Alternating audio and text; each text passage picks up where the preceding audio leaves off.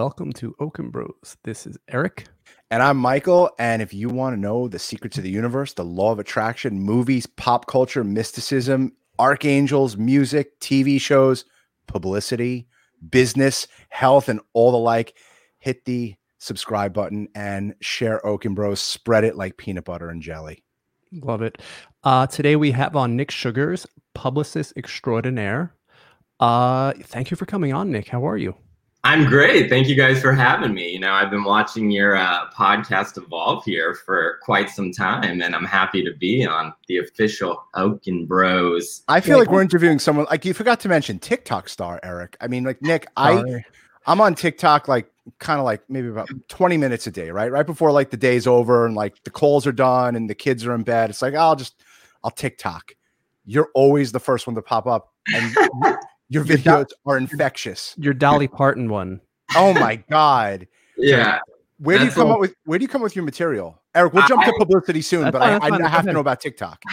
yeah, so when TikTok first came out, I wasn't like really into it. I have this thing where like something new will come out and I'll like research it and watch it for a while before I like dip my toes in the water. So back at the beginning of the year, we were releasing Birds of Prey and they were doing this whole like TikTok like challenge, like do a Birds of Prey thing. And I was like, yeah, I'll do it. Like digital was asking me to do it. So they gave me all these like Harley Quinn like costumes and props. Awesome. And I went home and I probably spent like an hour and a half in my bathroom, like trying to do this TikTok. And I sent it to the digital team. And literally the next morning, it started like blowing up. And it's my only TikTok to date that has like some substantial like worth to it. And that was like back in January or February. And I'm still getting like likes and comments on it every day. But yeah, no, for the most part, all the like new ones I do, I guess like have evolved in quarantine and like my mind has just been consuming so much and rewatching, you know, movies and television shows. And I was like, yeah, this looks kind of fun. What the heck? Why don't I do it? It's working. Your WAP video was one of my. it was you know. in my top three of the Nick Sugars TikToks. Your WAP was. I, I, didn't know what WAP was. Right, like you know, like I'm like in the bubble of Long Island and everything. And then I googled what is WAP, and it just it all made sense. Yeah, the, the, dance and everything, it all made sense. yeah. All right. So, so but I want I wanted to jump to. I, I didn't. Are you? Do you have your own show? Because wow. I saw you interviewed Anne Hathaway. Yes. And I'm like that. And yeah. just for the record, Nick is a publicist at Warner Brothers Pictures. Um, yes. you and interviewed Anne and, right, and, a great friend. Uh, you interviewed Anne Hathaway. How did how did that happen? Have you interviewed like more people? Yeah. Of like that caliber.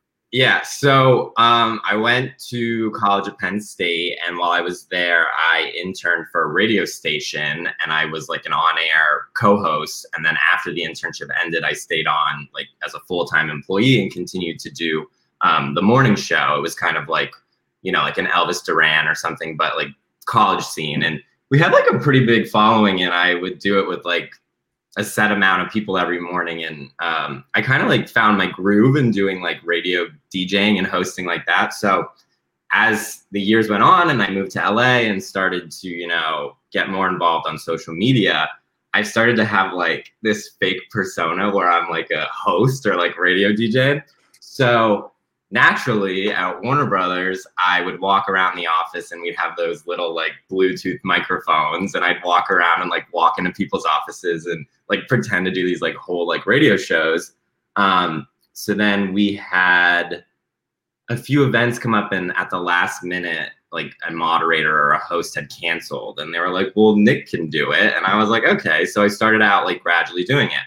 So normally when we have like press junkets and events and stuff like that, we do a global generic interview. So basically, any journalist who wasn't nominated or doesn't have the opportunity to interview talent uh, for our film, uh, that global generic interview will live on like our host press site. And then any journalist around the world, if they want to run a piece on their like show or blog or online or anywhere, they can pull down that generic interview and use it for themselves. So in quarantine, uh, we've been doing a lot of you know virtual press events and different you know um, press days.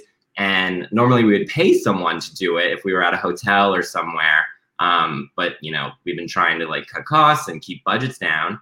And someone one day was like, "Well, why doesn't Nick just do it? Like we're home and he's doing this all the time. We're watching him on TikTok and Instagram. He can do it. So I started off doing it on Scoob, which was the new Scooby Doo animated movie that came out back in May, and that was kind of like my first time like interviewing like big talent. Um, Were you nervous? Yeah, at first, like I set up like I was like literally in my bedroom at my old apartment, and I like set up. I put like pulled all my dressers out and like was setting up like a ring light and put my yearbooks and had everything and was like trying to make it like all official. And I was like, I was probably on like four cups of coffee that morning to like keep the energy up. Um, and I did like four interviews and it was fine. Um, and so then I started to get then people on other teams were like, "Can you help out on our movie?" So I did. I recently did The Witches, um, the remake that went on HBO Max, um, and I did it with Anne Hathaway. I interviewed Kristin Chenoweth, Stanley Tucci, and wow. Octavia Spencer, and all four of them are lovely and amazing in their own way. Each 100%. interview, it was like I started out with Kristin Chenoweth, and then it went to Octavia and then Stanley, and Anne was like the last one, and she was like my like person. Like I grew up with Anne Hathaway. Like Princess we all did. Yeah, everything. yeah, we all She's did. Amazing and everything. Like I love her. So I was like, I'm gonna interview her, and I need to tell her about this like photo frame I have. So I have this like gallery wall in my apartment where it's just like iconic like celebs and characters from different like movies and shows. And I told all my coworkers, I'm like, I'm gonna do it. I'm gonna do it. So I interviewed her for three different outlets. Um, I was doing two for Italy. So I'm on like two Italian stations somewhere because their person dropped out last minute. And then I did the global generic. So I had like 15 minutes with her at this point.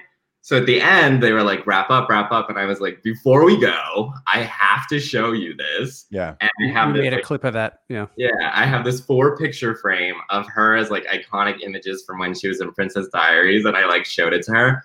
And she was like so sweet about it. She like put her like arms to her like heart and her chest. And I was like dying inside. I like had to end the interview because I just wanted to go like run outside and scream because that was like such a crowning moment for me so I did that, and then we just did the super intelligence um, right press day with Melissa McCarthy, Bobby um, Cannavale, Max, and yeah. I did that interview as well. So yeah, lately it's been whatever is coming up. I've just been hopping in. So you have a your your personality. I said in the beginning, it's infectious. You like is this normal to have like you know someone in publicity interview like you're kind of like filling in for letterman and you're filling yeah. in for like Joe Rogan at this point. Yeah, yeah, yeah. Is, is this is this normal? Because we've been working with pu- publicity for 30 years, right? Like yeah. you know, we've we've known your department forever. Is this a normal thing to occur, or this is like you're kind of breaking the mold here? Yeah, it's not really. I mean, occasionally there would be people who would like pop in last minute if like one of our moderators or person like canceled. Um, but usually it would be like a staff member who wasn't really as outgoing or didn't really want to do this. So right. the interview you would get is just, you know, basic. So I personally have always just had this like outgoing, like host personality. So I literally do this every day. Like I will call people on FaceTime or wherever. I'll be like, hey, it's Nick Sugars. I'm calling. You're on the air, blah, blah, blah. Right. So I think it kind of just happened. And everyone knows, you know, I'm trying to like really do a lot on social media and I've been messing around on TikTok and I've been researching a lot of different other avenues. So I think it kind of has just been a blessing in disguise and it's also been helping me. You know, I've been helping the company to get this stuff out there and it's been, you know, really great interviews and content to use. But then at the same time, it's stuff that I can use to then eventually put in a reel to see if I maybe want to like do something else like on the side or, or, or start to get back into radio or hosting something else because a lot of like people who study publicity or start off working as a publicist or in publicity, they eventually then go off to be a journalist because they start to have this knack like as communicating with you know the different like talent reps and vendors and and everyone mm-hmm. else and mm-hmm. you just like start to get into it so much that you want to move over i had a question so you know publicity is about creating content right and buzz for the movie so like you guys were doing the content game before like gary vee came out and said this is what you have to do to like kind of create content like what is the strategy when a movie comes out how pre, how COVID, pre COVID, yeah, pre pre COVID, we'll like, yeah, yeah, and then and then how did it morph into during COVID? But like as a as a publicity team, as a publicity person, what do you guys actually do? How do you create the content to to make everyone know about the movie that's coming out or TV show? Yeah, so it actually it's such a long process and publicity working in publicity, I feel like you you grow older so fast because we work on a film from the minute it's greenlit to the minute it releases in theaters. Really? So a movie will come like be like greenlit now and it won't release for like another three years. But in the meantime, I'm thinking ahead in three years, trying to figure out like what will be relevant and what could work at that time. So wow. normally the whole process is like, you know, we start off with like a starter production, and then once they are um, shooting on set, if it's you know a director who's open to having press on set, we'll do different like set visits. We'll have like digital influencers come. We'll have um, you know international press, domestic press, and uh, most recently last year at this time, I was in Australia for Mortal Kombat for a set visit. And it was such an amazing time. You know, we took 16 journalists over two days and we went and they got to capture all this content where they got to see um, you know parts of the scenes being filmed. They got to see the sets. But then at the same time they got to interview all the talent and then they got to interview like all the department heads. So costume designers um, production designer and the highlight of that one was the actually the special effects person. So we did like a whole thing where we wanted to bank this content where we were like, okay, we're gonna have like a press or influencer sit in the chair, and we're gonna have this prosthetics person do this for them. So we picked someone who had like a large following, obviously, and now they're holding that until we release it. So then at time of release, it'll be something that can add to like the whole sphere of publicity. So that's just like one point of it. But when it comes to the strategy, you're crafting it so early on that you're trying to hit these points. And then closer to the campaign, you're trying to refine it a little bit more. So I would say like that the set visit's like the big thing and you're working on the general overall template, but then closer to release, like you start like at six months and you're doing like minimal stuff, like maybe with like a trailer drop or something like that. But in this new era of quarantine and all the streamers and and so much content, like the windows of marketing are slowly like condensing that people are not thinking about something like six months out. So we've been slowly evolving and changing our ways to start campaigns like at a three month mark and then really going at it full force in like the last month. So mm-hmm. it's just like a lot of research and planning and then figuring out like what would be crucial or key to the movie that we're working on. And like that's why I love working at Warner Brothers so much. Like I love Disney, like you know, they're amazing and they are great, but they work mainly on family and animated titles where Warner Brothers has like the breadth of like every type of genre. Like I can go from working on A Star is Born to an animated Scooby Doo to a Melissa McCarthy comedy to then like a blockbuster Wonder Woman 1984 and it's right. just like challenges your mind in different ways and I think that's like the beauty of it is like finding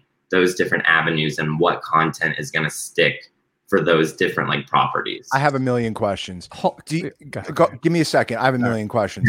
do you so uh, how do how do people I never knew that publicists go to the set and mm-hmm. and start publicity when the movie gets greenlit. That's that's incredible. I yeah. thought it was always like a few weeks before everyone just gets everything together and like they'll throw it on and whatever. That's what I was gonna say. It's yeah, it's so curated and it's so put together that that's how it that's how it seems to somebody on the outside. From, like we have no right. idea. We think you guys are you know sending an email out. Okay, done. Let's go. No, this is right. so crafted to make it seem so natural. How, how do you how do you keep um because movies are generally like w- when it's under wraps. I know everything is done uh, by a, um, a different production name, right? There's aliases to films being made, and how how do you keep it under wraps if you're on set and you see that you know you're on this big movie set and people are there and they're trying to keep quiet as to what the stories involved and everything. Do, do you guys like sign a, a, confidentiality agreement? Is there like an oath to say we will hang you by the Hollywood sign if if you reveal what who's in this or what's happening on set? Yeah, no. So when we do like a lot of these things, so a lot of the publicity and the interviews and the press breaks that you see have happened so far in advance. Like sometimes when we do these set visits, like they are years before we even allow them out on like when a movie gets released. So um, we do these things called embargoes. They're kind of like an NDA. Basically, it's just one letter that says, you know, signing this holds you liable that if you are to leak or post anything on social in any context, like there'll be legal prompt like things against you. And also then if you do break that embargo, then in the future we remember that and we're like, well, we don't know if we want to work with you in the future because you broke our trust the last time. So, but for the most part, we have, you know, journalists take that very seriously because that is their livelihood as well. So if they were to do something like that, like they're only shooting themselves in the foot.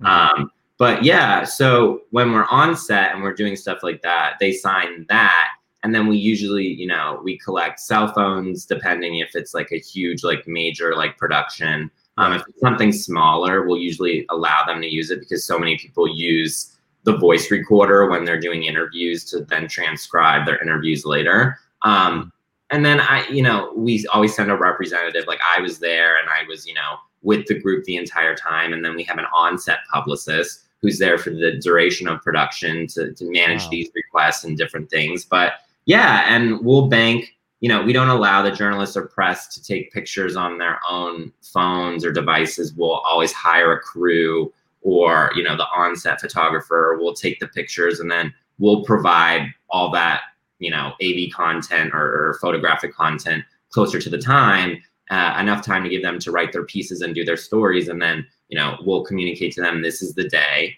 that you guys can run your stories. And after this you know go crazy. And it's a beautiful like flurry of an extra publicity hit that we worked on in the past that you don't really have to work on in the moment so mm-hmm. then you're releasing all of your content that you're working on in the moment that these set visit pieces are hitting as well and you know they'll they'll stick on twitter or they'll be on instagram and people will connect through them that way and yeah so no, you know, it is very private when it comes to that, but for the most part, people are very understanding and you know, they don't It's like a code. There's like a code between all publicists, you yeah. know, like the silent like what what's the rule number one for being a publicist? Nobody talks about publicity, right? Yeah, yeah. So you work with like digital, right? You work with so you work with a, with other departments. How crucial is you know the communication between all of those different departments as far as social media, TV, I mean, billboards, yeah, uh, radio. How does all of that holistically look? Yeah, so publicity touches on pretty much every department within marketing. I we always say how you know we're involved in like everyone's like little like niche areas like creative and digital and promotions and you know AV content and then we always get stuck with the bill because it's always something to do with talent so that always mm-hmm. falls under us but yeah, no, we do. At Warner Brothers, we have a lot of cross functional meetings, um, which we started to bring into play like a few years ago.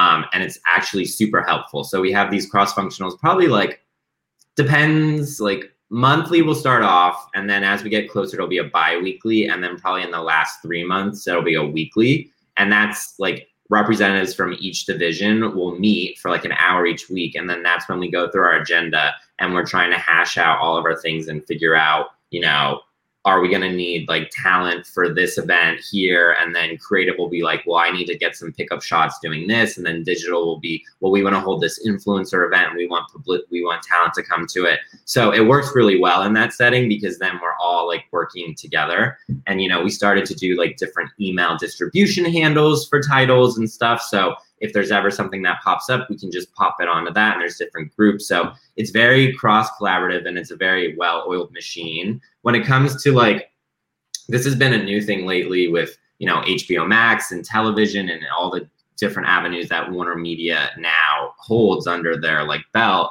is that we've started to break out of these silos. So for the longest time, Warner Brothers Pictures was kind of doing its own thing, like in its own lane, and HBO mm-hmm. was doing its own thing, and television was doing its own it's thing. All together now, right? Yeah. Right. So the main big test was this past summer we did DC Fandom, which was like the virtual like Comic Con experience, but it was all things DC.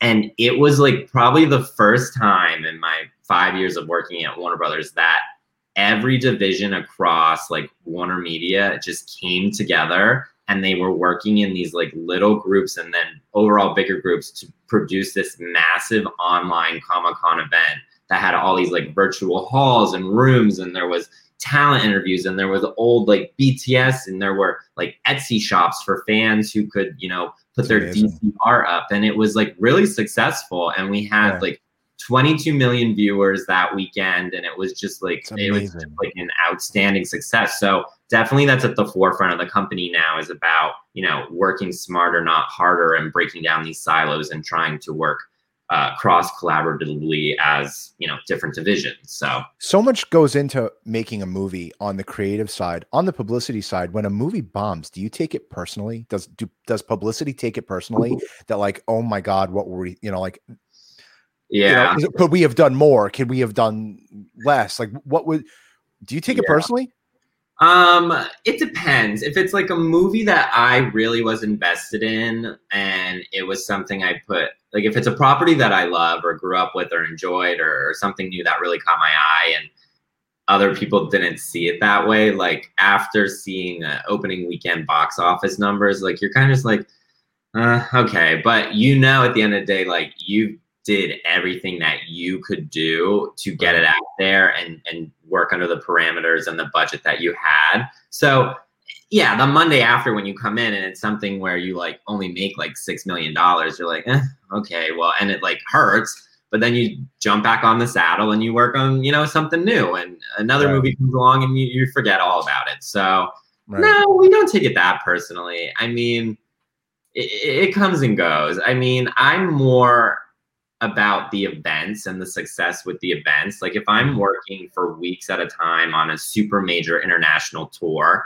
and we go there and I have no issues, no problems, like there's nothing bad that happens, that's a success to me. It doesn't right. matter what the box office numbers or stuff like that. We're out there and I successfully did my job making sure all the moving pieces came together and nothing like went wrong. So that's how I see it for the most part. So, like a day in the life of Nick Sugars as a publicity person at Warner. Pre-quarantine, pre-quarantine, pre-quarantine, yeah. and then like quarantine. Yeah. Yeah. So I help to run the internship program for our publicity department. And I always tell, you know, students who apply and we do interviews with that publicity from the outside may look very like glamorous and glitzy and Hollywood, which it is, but that's that's like the reward. Like working the premieres, traveling, like going internationally, doing these tours, working the press events, going to all these parties and screenings, like that's the reward.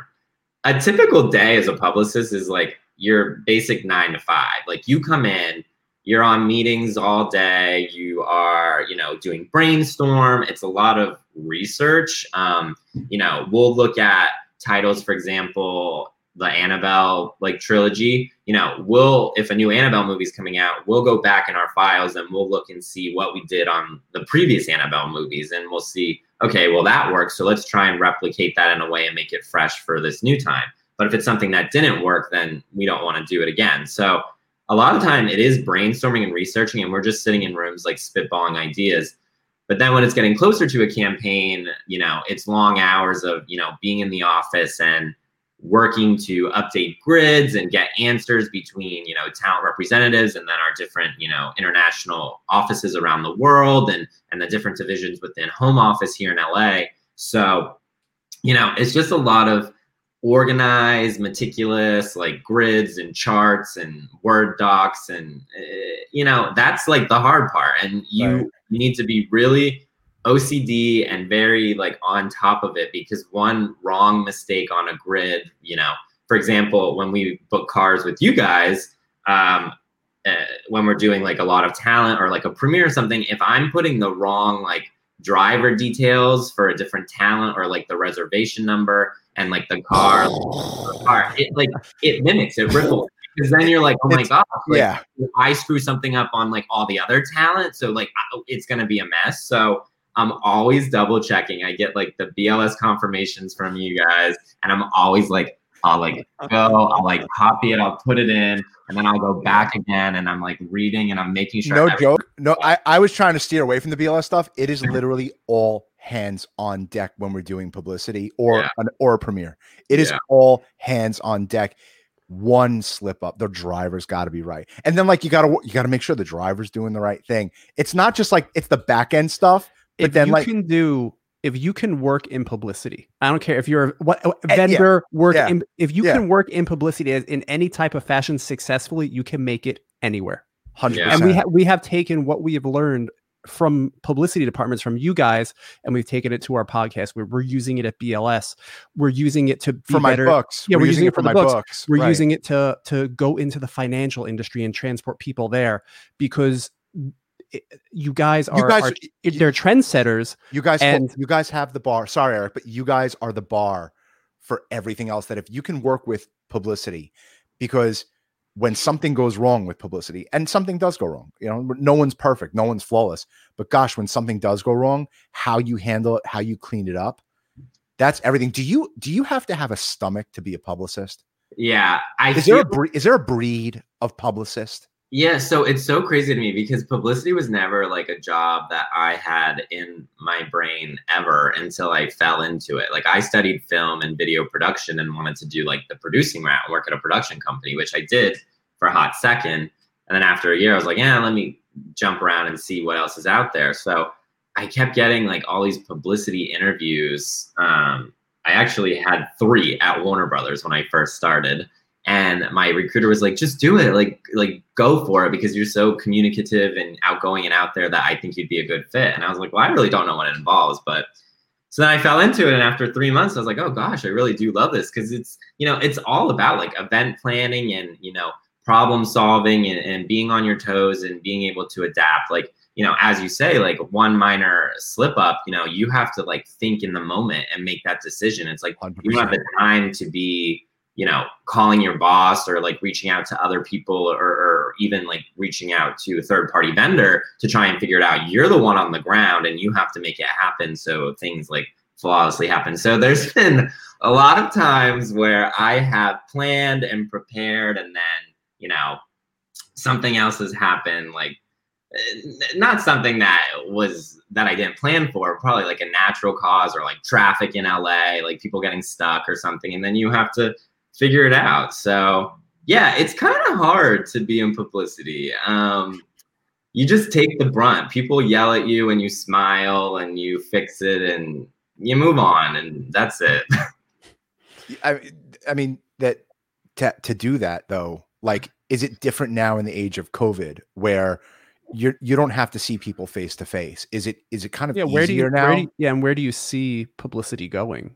Yeah, so it definitely is evolving. You know, we have our weekly calls. You know, we'll do uh, a weekly department meeting on Mondays where we'll, you know, check in with all the different other publicity teams and see what they're up to. Because how it's structured is we have different teams who work on different titles. We're not working, we're not all working on the same titles throughout the year. So you know something that we do on one campaign may like work on a future campaign. So that's where we have those meetings where we'll be like hey we just did this on this movie. Like here's an example like if it's something you want to do in the future to replicate. And we're like oh yeah that's cool. So that's how we do we see that. So but lately you know with with quarantine and, and covid and everything we've been really taking the time to look at everything we've like done in the past throughout like campaigns because I feel like Warner Brothers, you know, coming up on a hundred years as a company, amazing, still sometimes works as a hundred year old company when it first started. So there's have been processes and things in place for so many years that within a campaign, you know, you hit this mark and you hit this and you do this and you do that and doing it for so long that sometimes it doesn't necessarily work or doesn't work for that film or that talent. So quarantine has definitely allowed us to break out and venture into new spaces, especially digital, virtual. Everything is so crazy. You know, we started off doing all the different Zoom interviews and press days, and now it's getting to a point where you know people are having Zoom fatigue. So we're trying to figure out new innovative ways to you know get talent you know pumped and psyched and everyone to to record and be a part of it. But at the same time, something that we put out on a platform we want it to be you know eye catching and, and glitzy and glamorous. Like before COVID, when you watch interviews, like we have these massive, amazing like backdrops. Like for right. Dunkirk, we rented out, you know, a giant like hangar warehouse and we rebuilt the beaches of Normandy in there and made it right. like a super cool thing. We had planes and everything. And it, it's like wild. And that like catches your eye when you're watching content because it's well produced. Right. So at the beginning of quarantine, it was a little hard because everyone has like just the white backdrop and you're just like bored because it's like just a head like talking the entire time. So we're trying to figure out, you know, how to jazz up backgrounds, how to make it more appealing on screen. Like, are we putting them in like different sets? Like, do we want to take them outside? So yeah, we've been we've been really playing around with the idea of doing different things while also being safe at the same time, you know, with everything going on in the pandemic. So so what would you tell somebody who wants to become a publicist? So you're head of interns, right? You manage yeah. that program. What run, would you tell some run? what would you tell leave here immediately? Do not enter. Yeah. What would, what would you tell somebody? So I always so I do like a lot of like speaking engagements as well through Penn State for a lot of different alumni and, and you know I do this when our, our students apply for the internship. I always ask like why they're interested in publicity, like what their their communications like goals are, and I am pr- I'm a pretty good read of character, and I can tell you know when people are really interested in it and they want to do it. But for the most part, I usually tell students and, and people who want to get into the publicity space, it's like, like I said, it looks glamorous and glitzy, but at the same time, you have to like be able to, you know, work a grid, fill out a doc, be creative, be able to brainstorm, research new ideas, and like also at the same time be meticulous and OCD about putting all this stuff together. And at the same time, you know, you have to be, you know, willing to fail, willing to have the tough skin to take on anything that comes your way. You know, there's so many times where I get yelled at for something that is not my fault. It's not something that I cause, but my character and the type of human I am is, is that I would never throw someone else under the bus.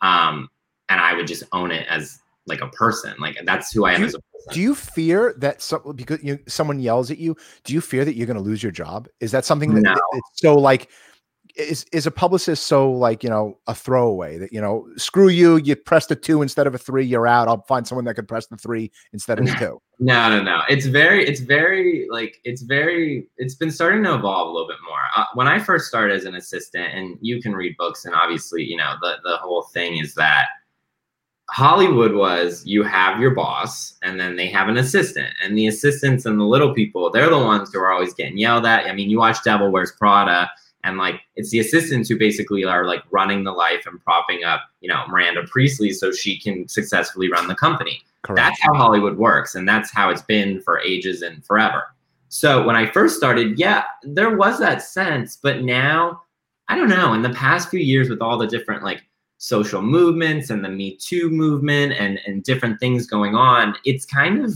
evolved in a way and especially at warner brothers like i love it so much, and it's why I ride or die for Warner Brothers every day. Is that we now integrate like it doesn't matter what level you are. Like you could be an executive vice president down to an intern, and we're all sitting in the same room sharing the same ideas. Like Amazing. that's what I try to preach all the time. And when we run our internship program for publicity, I'm always we're making a schedule to get those interns in to the different team meetings. We want them to come to brainstorms. We want them to do research right. projects with us because at the end of the day, we're trying to market to that younger demo, and they're the ones who are so in tune with like TikTok and Twitch and you know all the different like social platforms that a lot of the people who are in PR are veteran publicists who have been in it for years and years and years that you know they're still in tune with like pop culture and different things but they may not have their pulse on what's happening in the younger like demo so um sorry uh there's like fire trucks going la fire trucks it's all good yeah but, do you yeah. yeah so do you feel that um as a publicist you always have to reinvent yourself right like we yeah. we dealt with the publicists our parents uh, Phyllis and David dealt with the publicists from the 70s and 80s, and they were rock stars, these people. Okay. Yeah. And they've known them, you know, throughout the last 30 years and things evolved. Do you mm-hmm. have to evolve as a publicist? Do you have to say, like, what if someone's like, Twitter's a waste. We don't yeah. have to do this we're on not, Twitter. We're not doing TikTok. We're not. Yeah. We're not going to do TikTok. Like, do you? Do you find that like you you kind of run up against those barriers of like kind of the I don't even want to say older because it's the wrong word. It's old school. The the, the seasoned, the seasoned publicist who who knew that like the New York Times is it. Like we got to get this stuff into the New York Times and then you're like, no, no, no, no, TikTok, and they're yeah. like, we're not doing TikTok. Do you find that like you have to reinvent yourself, and do you do you run up against that a lot between the seasons and like the newbies? Yeah, it's like one of the main things that I get caught up in a lot. And I'm always like a fighter when it comes to like new things and trying to branch out onto new platforms. But at the end of the day, I respect all my bosses and everyone who is in my department because they are literal legends when it comes to publicity and have so many amazing stories and so much experience. And I it doesn't bother me that much and I get it. Like I look at my parents and, and older family members who you know they don't understand what I'm doing half the time. Like my mom's like what is even on TikTok? Like what is that? So I get it. It's like generation. Like I grew up with a computer from like I don't know, four years old. Like I am the one who started being a part of all this digital space. My parents and older people didn't get involved in as much. And if you don't get into it and you don't want to learn about it, like that's fine. But at the same time, you need to allow the younger people or the people who are experienced with it to, you know, pitch these ideas and and allow us to move forward and try something new. And I can say it's been very like great at Warner Brothers lately. You know, Good. we been trying to do different things. And, you know, for example, we did like on I'm trying to think of an example, but we've been trying to like lean into like the Twitch space a lot more because the people are, you know, Huge. really it's yeah. the audience there is is it's so crazy. engaged. Yeah. So because of that, like our like seasoned bosses and, and veteran execs, they're getting more into it too because uh, at the end of the day, it's the data and the research and the insights that we're getting that is coming into our inbox. Like this is where the crowd is, and this is where yeah. it's going, and we need to lean into that. Like yes, the New York Times and like an, uh, an E News or like a Vogue or, or something right. like that, still very influential and and great in its own way. But it's like it's it's not one size fits all. Like we are placing like things where we want it to go. So if it's something that's very like younger driven and focused more on like the social tech side, we want to like debut it somewhere where it's going to live and, and do it there. So it has been great in quarantine because we've been breaking out of old habits, like as I mentioned before, and we're trying out new things. And we have such an amazing leadership and, and upper management that you know, they'll go with it. And if it fails, they'll go, well, we tried it, you know. You see it going back, Nick? Do you see it going do you see it going back to 2019? Is, is publicity forever changed? Yeah, I don't think, you know, I think it has showed us what we can do in the future. I definitely think it'll go back to a few things. Like we obviously are going to want to do in-person press events, you know, it yeah. just comes off better and naturally and, and being able to contain and set up the backdrops and everything. Like we're definitely going to do that. But in the past, for example, in a movie, you know, we would try and have to navigate all these talent schedules and they're trying to get them in one location in one place at the same time to do an interview. Well, now with the beauty of all this virtual technology and all these companies who have invested and worked to build it up, we could still do this in person interview with the celebs that we have here in Los Angeles. But at the same time, we can have you know a talent in New York or London and just have them set up in a studio somewhere or even do it in their house because they have the equipment and the capability now. And we'll just have them like in a giant room at a hotel somewhere and the journalists will come in and do a skype like face to face there. And it's just like another room that they'll go through. But in the past that's something that we would never even like right. imagine. We would be like oh well they're not available because they're in london. We're not even going to try to look into virtual digital capabilities. I see. I see we were in we were in the process of opening in London. A little uh-huh. little plug here, but yeah, we were uh-huh. we were in the uh-huh. process of opening in London, and then COVID hit, and we obviously had to put that on the back burner. Well, you, I'm excited it, for when you do open it up because you know you guys have been so expanding over the past few years, and we definitely need you in London because you know we have a lot of business there, and you know it's a crucial point in a lot of our. London's huge. It's it huge. It's it's it's as big as New York and LA. It's like London, yeah. New York, LA. Yeah. Uh, you know, and we we were there. We hired the drivers, we did everything, and then COVID hit, and we we scratched it all. And yeah, right now we're just you know we're we're waiting for this to be over. But the one thing that we do miss, and you know, production is still ramping up and, you know, they're still filming movies and, you know, we obviously got all the protocols in, but we miss publicity, man. Yeah. God, we miss publicity. It was, I know it's sad. I was actually going through my emails the other day and looking through like different it's invoices. Gone. Yeah. It's gone. Over, it's it over the weekend, we had like a little event, very, very little event. Yeah. And it felt so good because like we sent an on site rep and like the drivers it, wearing masks. It looked like really professional it was, and it was it was it was so nice when we're like i'm like oh you know johnny make sure you take some pics. Send it to me. I'm going to post it up on social media and stuff like that. Of course yeah. not not revealing anything just taking pictures of the cars on, out in the field. But man yeah it's just we miss publicity. The, my the god yeah, you know? I know. We miss you guys too, and you guys are really good at that too. I know. I always mm-hmm. see you posting about you know your different events and the different things you do, but you're always super confidential and respectful when it comes to that. And, you know, because there's a lot of people out there who want to post things and then, you know. I got to tell you, Nick, we were scared. We, we were scared. Like, you know, so our father passed away three years ago and he was like anti social, anti social media. Yeah. He did not want us on the air. He didn't want us in p- putting anything. He wanted like tight and aggressive and quiet and private and professional. And there is a there is a benefit to that. But man, what the minute he went, Eric's like, I'm joining LinkedIn. I want to see what this is all about. And once yeah. Eric started posting on LinkedIn, I mean, you you kind of like we hooked up, and like you, I mean, you literally became our number one fan. And you're you're in every Oaken Bros intro, I might add. Oh, there's, really? a, there's a snapshot of when we had the BLS party uh, at the Hollywood Museum. Yes. Which was the final, like it was like everyone like went like that was the crescendo. That was the crescendo of, of like 2019. That was that was a really great party. I actually was saying how that party was like better than some of our after parties that premieres. Like I, I have, was like, what is going on? You like, came to me, you go, this is this is better than like the Oscar party. My, we're playing, you know, top floor. And then I like we had an ice sculpture. We had a BLS ice sculpture. doors open up, and I was like, where am I? I'm like walking around. I'm like, am I supposed to be here? The no. plan the plan is I'm thinking by October of next year 21 21 yeah. we're going to be able to throw another party and my our plan is you know you guys plan our plan is uh, for all of our clients we want to throw kind of like a masquerade slash halloween Ooh. costume contest party wow.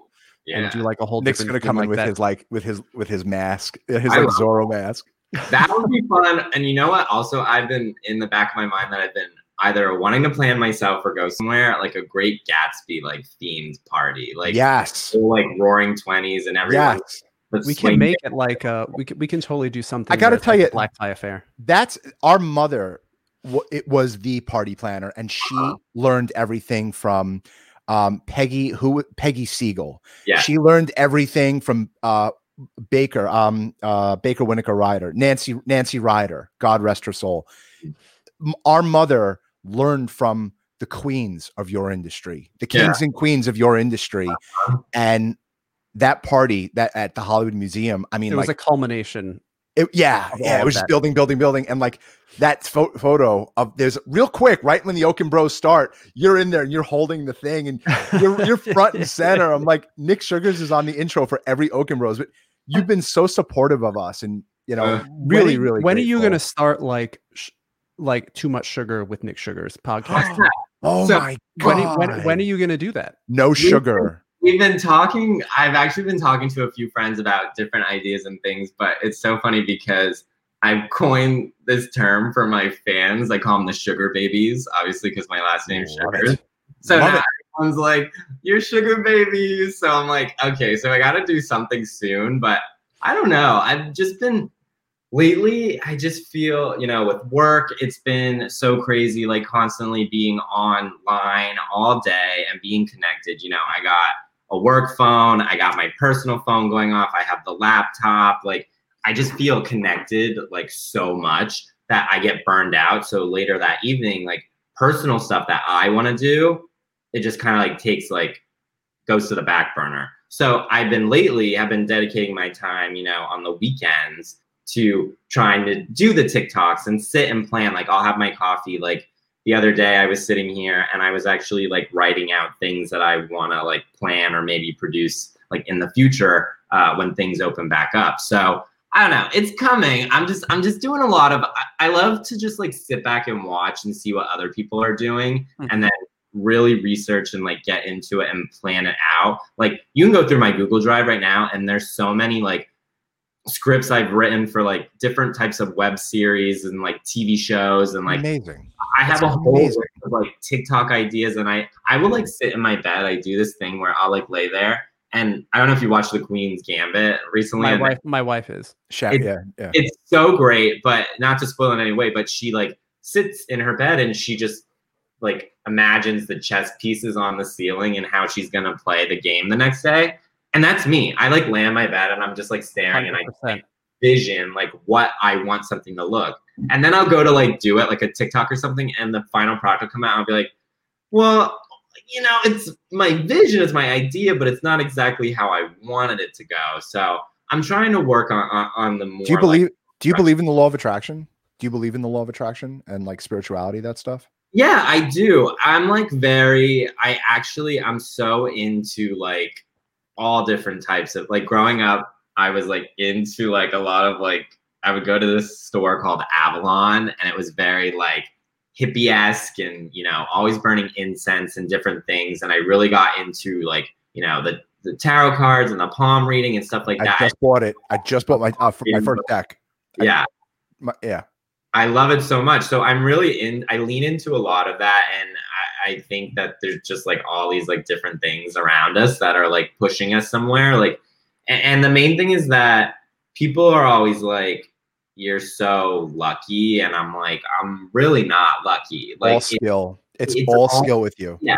It's like i've worked so hard to get to where i am and what i'm doing. Like a lot of times you know i'm from a small town in pennsylvania where a lot of people don't go to college or they don't ever leave and then i'll post like these interviews like of me with anne hathaway or melissa mccarthy and people will go nick you're so lucky you're so lucky you get to do this and i'm going you don't understand what it took to get here. I picked what up my entire life, right. moved to LA with what was ever in my car. I had no apartment. I slept on a friend's couch, and like I, it, two years it took me to build up a life here and get like financially stable and get to a place where I want to be. And at the same time, getting to where I am professionally and, and personally in my networking circles is that I am the type of person, obviously, like I will be a friend to anyone. Like I'll be the friend with the janitor, I'll be the friend with the post lady, like FedEx person. Like I just want to meet so many people and understand like what their day to day is and how they got started and, and how you got involved. Like I think that's why we click so much because 100%. I see how like, you know, you had this car company, but at the same time you're open to doing new things like this podcast, you know, you start off on LinkedIn, like slowly building that up. And then next thing you know, you start off doing like a little podcast mm-hmm. where it was like so tiny. It was very basic. Now you guys are doing this like full on studio with the actual mics and headphones. And you sent me this link to StreamYard. I was like, I don't even know what StreamYard is. You guys should totally use it. It's yeah. it's it's amazing because you can broadcast live to all the platforms. So you can wow. broadcast live to YouTube, Facebook, Twitter, Twitch, all at the same time from one oh, platform. Yeah, I'll so definitely. It's, it's it an out. amazing platform. Yeah. Nick, I have a question. And and by the way, yes, like when we walked into that office at Warner Brothers, like you walked up to us and I felt like I know I've known you for 20 years. And yeah, I never yeah. met you in my life and you're like, what's up boys and we're like yeah. you're our new friend i didn't know who the, we didn't know you but i felt i literally felt like i've met you before well, naturally I, felt- I, gravitate towards east coasters especially like new yorkers like i don't know there's just something even like at work like we have 100%. half east coasters half east coasters and predominantly i'm like friends with east coasters now i love my west coasters but from as an east coast boy i just it's we're thick as thieves and yeah. and it, i knew like do you miss the east coast I want to talk I about do. HBO Max, but I want did you do you miss the East Coast at all? Yeah, so when I first moved here, the first two years were very hard for me. You know, living on the East Coast like the first like 20 some years of my life, uh, it was an adjustment. You know, it's different cultural nuances here. It's a slower pace. You know, when you're on the East Coast, it's go, go, go. Yep. Here, everyone's a little lackadaisical and you're chilling in the sun. But I finally got to a point in my life where I am a Los Angelino um, in different ways. But you know, I go home. Like I was just home in October for a month. Um, and it was just nice to be back in that setting, especially because it's so funny because when I'm here, all we talk about is entertainment and Hollywood and everything because everyone works in it. And then I go home and people want to talk about like normal stuff. And I don't know how to connect sometimes. I have to like right. reassociate associate. And I'm like, oh, you don't want to talk about this D-list celebrity that on this like thing. So it is funny to like come back and like get back. So then I'll go home and I'll be like, oh, like I miss it. And then after like a few weeks, I'm like, no, I gotta go back. I don't want to talk about like finances and all this like boring stuff. So yeah, it comes and goes. That's great. Like the only thing that is terrible about this is the it's the weather. I mean, we hate yeah. the weather. I, Eric and I practically grew up in LA. Our, when our parents were building BLS, Eric and I we didn't go to summer camp. LA was our summer camp. Yeah. So we Sheraton, love LA. Sheraton, Sheraton, Universal. Sheraton Universal all summer long, and on the weekends we would go to we go to Vegas. We were we, yeah. were, we were Vegas boys too, and it, you know LA is, has a special place in our heart. Um, and I don't miss the East Coast when I'm in LA, but I haven't been in LA long enough to miss the East Coast. Yeah, I, we we have been to mediums. Every medium we've been to, our father's like, "You guys are going to be moving to LA." Yeah, and we're like, "All right, we'll we'll see how it goes. We'll see how it happens." They say it's primarily f- for the movies and the books, not for BLS stuff. But who knows if we'll get there or not? But you know, I can't wait to you know have that epic dinner that we were talking about right before covid yeah no definitely like i i understand too like i love being here and obviously like my job is here and i've made a life for myself here and i feel like a resident but you know in the future i've definitely started to think about maybe being like bi-coastal in a sense. And i think quarantine has helped us you know show that we can work remotely anywhere. When it comes to like doing the day-to-day stuff like i could be in new york and be working from the new york office and spend extended periods of time there and still do my job. You know it's only the like events and the, the screenings and stuff and premieres here in la that like i'd have to be in person for but you plan and you navigate around it so it's definitely something that's been at top of mind and now with you know everyone being home i think it's something that could you know potentially work out in the future so if i could spend like LA here, like for winters, and then come to like New York. Sure, sure. Sounds I great. Love, Sounds great. nothing I love more than the East Coast during the summer, like Memorial Day to Labor Day. 100%. I feel like you just everyone sheds their like winter clothing and inhibitions, and it's yes. just nonstop party the entire summer. Yes. And that's like that's what I miss the most when it comes to like being here in LA. I see how much fun my friends are having on the East Coast during that time period. So that's something I want to work towards. Uh, we're in. So now, I just before we wrap it up, HBO Max. Uh-huh. I I absolutely Eric and I are huge Netflix fans. We're big Apple TV fans. Um, Disney Plus is our new obsession with Mandalorian. Yeah. yeah. Is is is is the movie theater done? Like, are we finished? Is is HBO Max going to be the future for Warner Brothers and and and you know that type New Line cinema? No, New Line's done, right? It was it was HBO. Yeah, it, no, New Line is still New Line's still cranking some stuff out. You know, okay. New Line has a really great track record when it comes to you know the horror universe. Like obviously, right. We're killing the game when it comes to like The Conjuring. You know, right. movies, right, right, Bells, and you know we have James Wan in that space. So New Line's really pumping them out when it comes to that, and you know they've mm-hmm. attached on to you know some of the DC films. So they're they're still highly respected on the lot when it comes to to doing a lot of our content but I know they went bankrupt after Lord of the Rings, and for for a moment, I was after Sex in the City. I think they like they shuttered the, the studio, but I uh-huh. I do realize they did bring it back. Is HBO Max the future for for Wonder Woman eighty four? You know, yeah. The- so I don't think theaters are going to go away. I mean, I, I agree with you. I talk to so many people, you know, it's so great to have all these streaming platforms and, and, avenues to watch like Netflix, Hulu, Disney Plus, Apple, HBO Max. And, but at the same time, going to the movies was like, it was like, you know, an event, you know, you do, you go with friends, you know, if you go on date, like date nights, you know, with family. I don't know. There's something about just going. I posted a, a meme the other day on my Instagram where someone had posted on Twitter where it was like, damn, I really miss this feeling. And it was like a picture walking down the hall, like holding your popcorn to go into like an auditorium at a theater. Right. And it's like you do miss that feeling. Like you 100%. walk now the popcorn, you're in there, you're watching the previews. Like I love that so much because I love to watch a preview before a movie. Like give me like 10 previews before a movie starts because I that's how I find out like what's up and coming. Yeah. Because so many trailer drops like happen like like monthly that if I'm not following that specific studio or property or talent, I'm not going to really know about it unless it like becomes something big. So when I'm in a theater, I'm forced to watch it. So I like it in that aspect. And also just there's something like, yes, I understand how, you know, the decision to move Wonder Woman 84 to HBO Max for Christmas Day, but then also offer the option to go to theaters where theaters are open. I definitely see that as like a you know starting point for HBO Max. You know, HBO Max is doing very well. HBO has such like a vast like portfolio of property and content.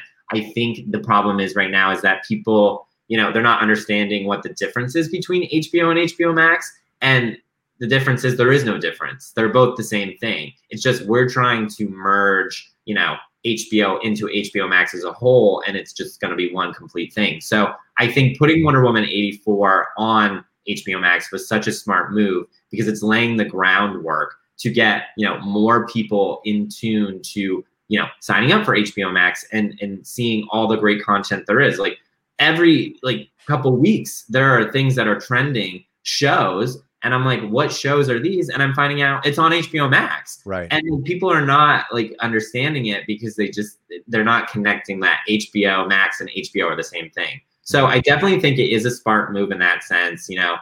But at the same time, I I personally would want to see Wonder Woman 1984 on the big screen, just 100%, like yes. seeing in there, seeing it on the big screen, like having the like sound like around you, like I don't know, something about a giant like DC like superhero tentpole major blockbuster film in a theater is like something that you can't you can't replace. Like you I, remember you remember every movie you've been to, but mm-hmm. I you don't ever really remember every like like the first time that you saw a, a movie for the first yeah. time on your television set. Yes. I was just having this conversation with my friend last night. I was like, you binge these shows or movies and you you like get this like temporary high. Like you'll yes. finish the show yes. and you're like, oh my god, it's so great. And then six it's months all- later, you won't remember. You won't remember yes. anything about when it. you watched yep. it, what, yep. what exactly happened. Like I found myself the other day watching the finale of Stranger Things season one because I didn't even remember what happened in the finale of Stranger Things season one. And I'm such a huge fan, so I watched yep. that. But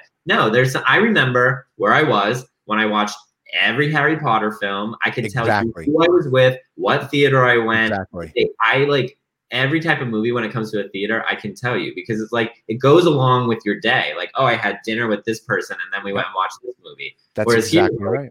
Consuming so much on your TV or, or laptop or phone is just like you forget about it. So no, I don't think theaters are going to go away. I think maybe like the the the content and the films that are pushed to theaters may drop a little bit and you know smaller types of films or like indie films and, and different things like that will live on the streaming service you know permanently and that's the only avenue it'll be on but i don't know it'll be interesting to see like what people want and crave after the pandemic is over. Everybody so, wants to get out of the house. Yeah, no, for and sure. you, you want to go to the movies, you want to see Broadway shows, you want to yeah. go take vacations, you want to have experiences. Yeah. You, you want to go to another city and then go to that new movie theater that's in Miami. You know, it's just it's just part yeah. of the whole What was the last experience. movie you saw? What was the last movie you saw, Nick? The last movie I saw in theaters before we went in was Actually, it was Birds of Prey. yeah, because we yeah. were we did Birds of Prey, and then we were in New York for the fan event, and we did talent screenings, and that's where I was and watched it there. So yeah, and then shortly after, that was a February release, and then yep. yeah, shortly after March is when things started to shut down. So yeah. I saw. I took my son and two of his best friends to see a special screening of Star Wars: Rise of Skywalker. Uh-huh.